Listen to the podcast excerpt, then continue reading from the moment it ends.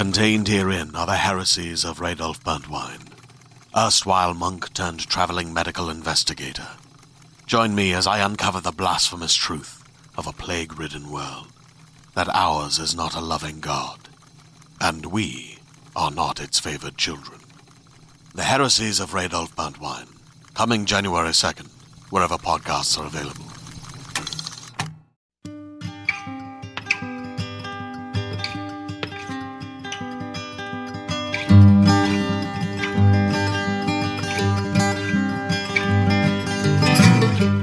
Hello, and welcome to the Drabblecast, episode 45.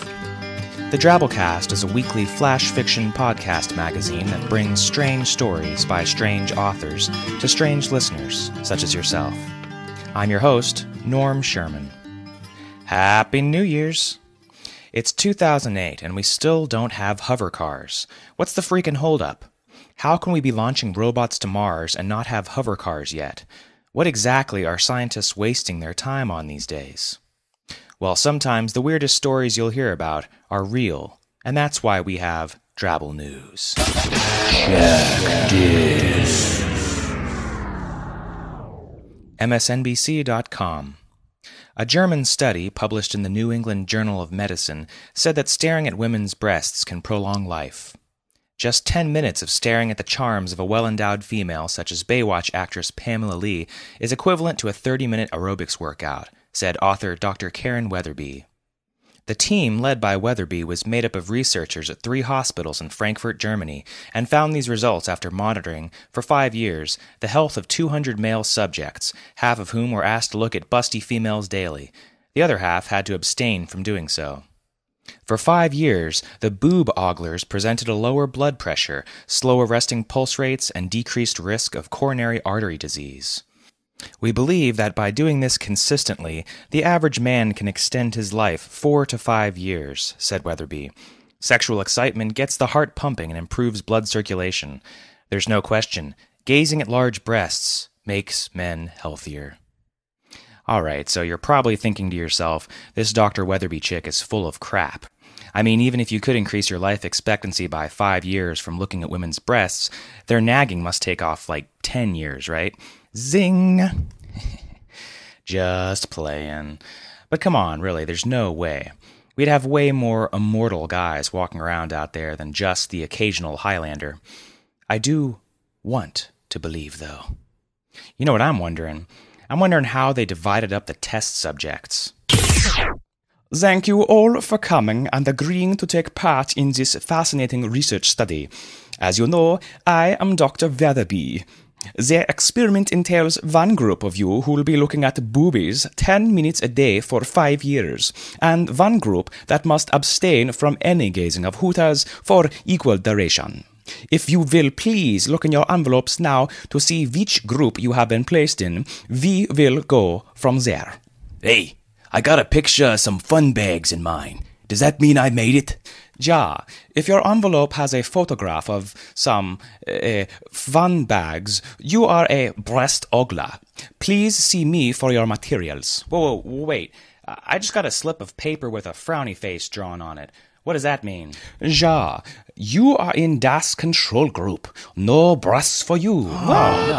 Uh, come on, I signed up for this to look at boobs just like everybody else Mm-hmm. here. Yeah, I mean, I already got a boob watching HMO plan. I want to see boobs. I don't care about looking at boobs. I just don't want to die. I don't want to die either. I want boobs. Gentlemen, please, you aren't going to die any sooner than you would have before. Exactly.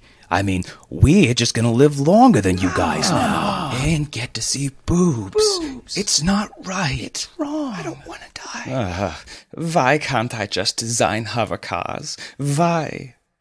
Well, I hope you've all started your New Year's resolutions. We here at the Drabblecast have a few resolutions of our own, but I'll go into that more after today's story The Fine Point by Gary Cuba. Gary lives with his wife and an uncountable number of dogs and cats in a rural area not too far from Congaree National Swamp in South Carolina. His stories have appeared in Jim Baen's Universe, Fictitious Force, The Late Late Show, and Alien Skin magazine. He unwraps his inner world on his website, thefoggiestnotion.com.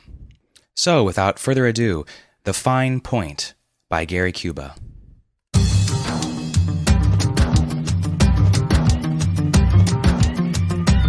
Once you start to see them, they seem to be everywhere.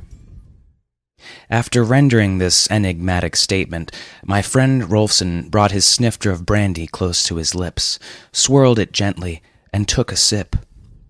The chessboard on the small table between our chairs was devoid of all but a few pieces.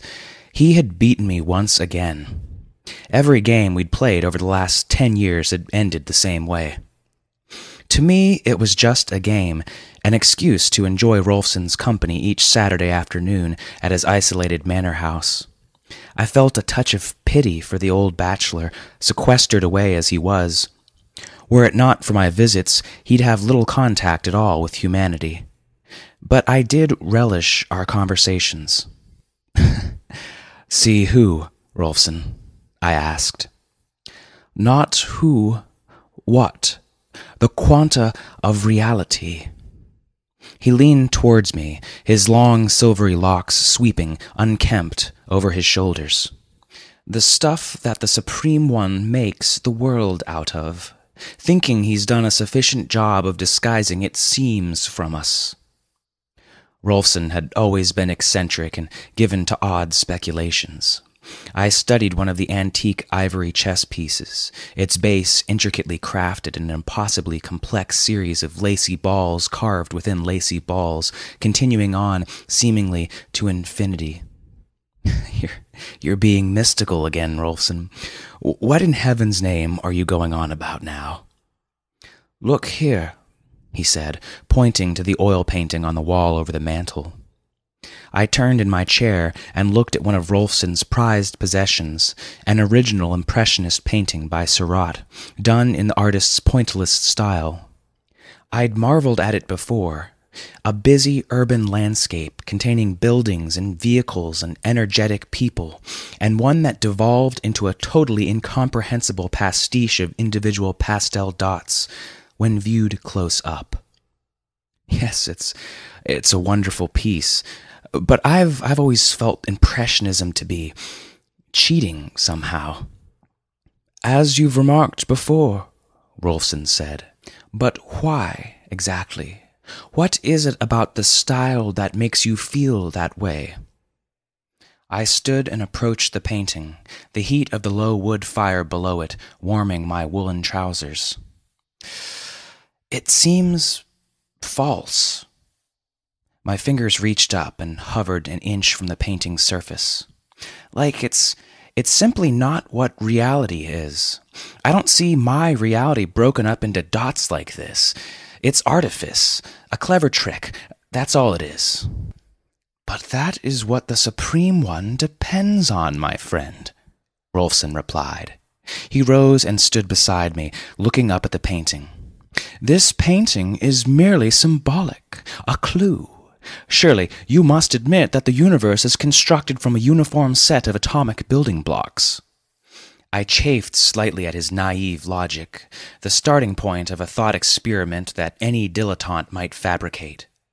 As a tenured full professor of physics, I'd encountered it often with my first year students. the atomic realm underlies all reality, Rolfson. I said. That's a given, and, and yes, atomic particles are monotonous and repetitive. No electron is different from the next. That extends to the molecular level, too. But above that, the macroscopic world is infinitely more complex, utterly chaotic on any scale you want to propose, self similar, but infinitely variable. My elderly friend smiled at me and motioned to the French doors at the far end of the room. Follow me, he said. He stopped at a credenza and withdrew a digital camera from one of its drawers. It gave me a momentary start. Rolfson, wielding such a modern device? I could scarcely believe my eyes. We exited the house into the fading afternoon light and walked beyond the lichen covered stone patio to the woods nearby. Rolfson had marked a spot with a small stake adorned with a strip of bright orange tape. He stood next to it, turned toward the north, and snapped a photograph. Then he led me through the woods to another destination, quite far from the first, also marked with a stake sporting a similar garnishment. Rolfson snapped another picture, this time toward the east, and walked over to me. Here is the first one, he said, displaying the saved image on the camera's LCD screen. And here is the second. I grabbed the camera from him and toggled its controls back and forth to show the first image, then the second. The pictures overlaid each other exactly, with only a very slight displacement of parallax. They were identical in all respects, down to the shape and placement of the oak leaves in the foreground trees, the organic detritus on the ground, the angle of the limbs that stretched above, absolutely identical in all detail. A, a trick, a coincidence, I sputtered. Yes, right on both accounts, Rolfson replied. A trick, to be sure, played by the Almighty the dynamic quantum of nature, writ large before us, about fifty meters across, and as best I can determine, roughly hexagonal in shape. The resolution is smaller elsewhere, but here in the wild it need not be so fine. Regardless, it proves that God does not waste precious space in his divine database. He uses a large but manageable set of ontological tiling pieces to manifest the biggest part of his creation, copying and dispersing them in a randomly mixed fashion.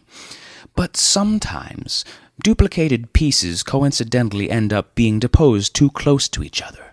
That's a simple artifact of mathematics, don't you see? And I've I've found others.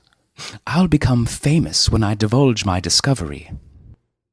I stood there mute in the fading twilight, mindlessly flipping the two images on Rolfson's camera back and forth. Yes, I did see. Everything I thought I knew of reality dissolved in the face of the plain proof I held in my hands. The vagaries of mathematics, of random ordering, had shown the world to be nothing more than a cheaply manufactured article, its molded pieces like one might find in a crude, mass produced plastic toy. And to think that a man like Rolfson, a misanthrope living half crazy inside his own obsessively constrained mind, should be the one to discover that. A sudden chill swept through me as I thought of the awful repercussions were Rolfson to go public with his findings. The careful wrought basis of all religion, all science, would crumple under their weight. I didn't know which would be worse for people of strong faith to learn that their God was less than omnipotent, that he was given to cutting corners, or for those without faith to be granted ultimate proof of a flawed divine creation, at once justifying all their baser instincts. I closed my eyes, heartsick with the thought. I could see nothing but human agony and turmoil ahead. This could not stand. If God truly endeavors to hide the untidy seams of his creation, I know he will forgive me for what I did to my old friend Rolfson next.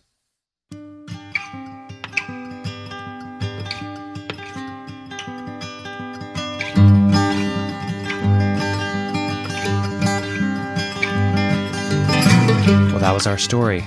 I hope you liked it. You know, I came across the same discovery as Rolfson once, except it wasn't photographs in nature, it was Stephen King books. Zing! Feedback from episode 39, The Beekeepers, by J. Allen Pierce. This story got a lot of discussion going right away, and a lot of good response. Unfortunately, I accidentally erased all of the comments on the main page this weekend when I was trying to fix the site up, so all we have to go by are on the forums. I'm sorry if your comments were deleted. I do recall that a few people thought the story concept was so huge that it would have worked better as a full book or a movie, not a flash piece. Some others had a hard time keeping up because it was so thick. But a lot of people really liked this one. Philippa said, Nice. I love a story that makes me queasy. I found this really well paced for an epic tale in barely 20 minutes. Mr. Tweedy said, Wow. Great story. Huge, epic, tragic, and also creepy enough to make your skin crawl. Also, lots of good discussion about various parasites and other fascinating exploitative relationships found in nature. Glad everyone enjoyed the story, and we hope to have more work by Jay in the future. Ah, yes, so New Year's resolutions. So, we are going to be changing around our ambiguous payment system and are now offering three quarters of a cent per word for stories. We think this is a pretty decent deal for the time being, especially considering we take reprints and you can get paid again for a previously published story.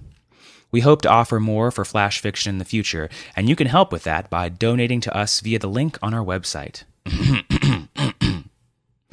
well, that's all for this week.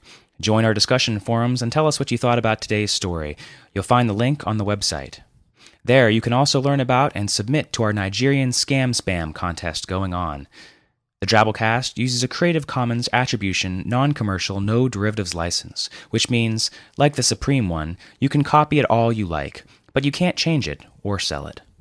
Our staff is made up of co editors Luke Coddington, who is currently conducting research involving longevity and man teats, Kendall Marchman, who was the first person to eagerly sign up for Luke's test, and yours truly, Norm Sherman, the guy with a terrible German accent. Remember to consult your pharmacist before deciding to take the red or the blue pill. Side effects from swallowing the truth can vary.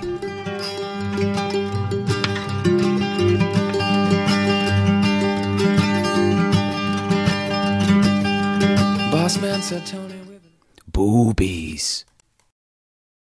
Hey there, this is Justin Bartha. I made a funny new podcast, King of the Egg Cream. It has the greatest cast in the history of podcasts with actors like Lewis Black, I'm torn by my feelings for two women. Bobby Cannavale, You can eat it, or if someone hits you, you can put it on your cut. Melanie Lynskey, I wonder what these marvelous things are that look just like boiled chicken feet. Jason Ritter, I can break things and pick locks and kill people. Michael Stuhlbarg, The whole point is to inspire people that they should make themselves better. Ari Graynor, No, don't whet its appetite. What are you, an idiot? me, Justin Bartha, That's not just any egg cream, that's a Lemke's special. and all narrated by the hilarious Richard Kind. This is the story of Harry Dalowitz and how he rose from nothing to become New York's King of the Egg Cream.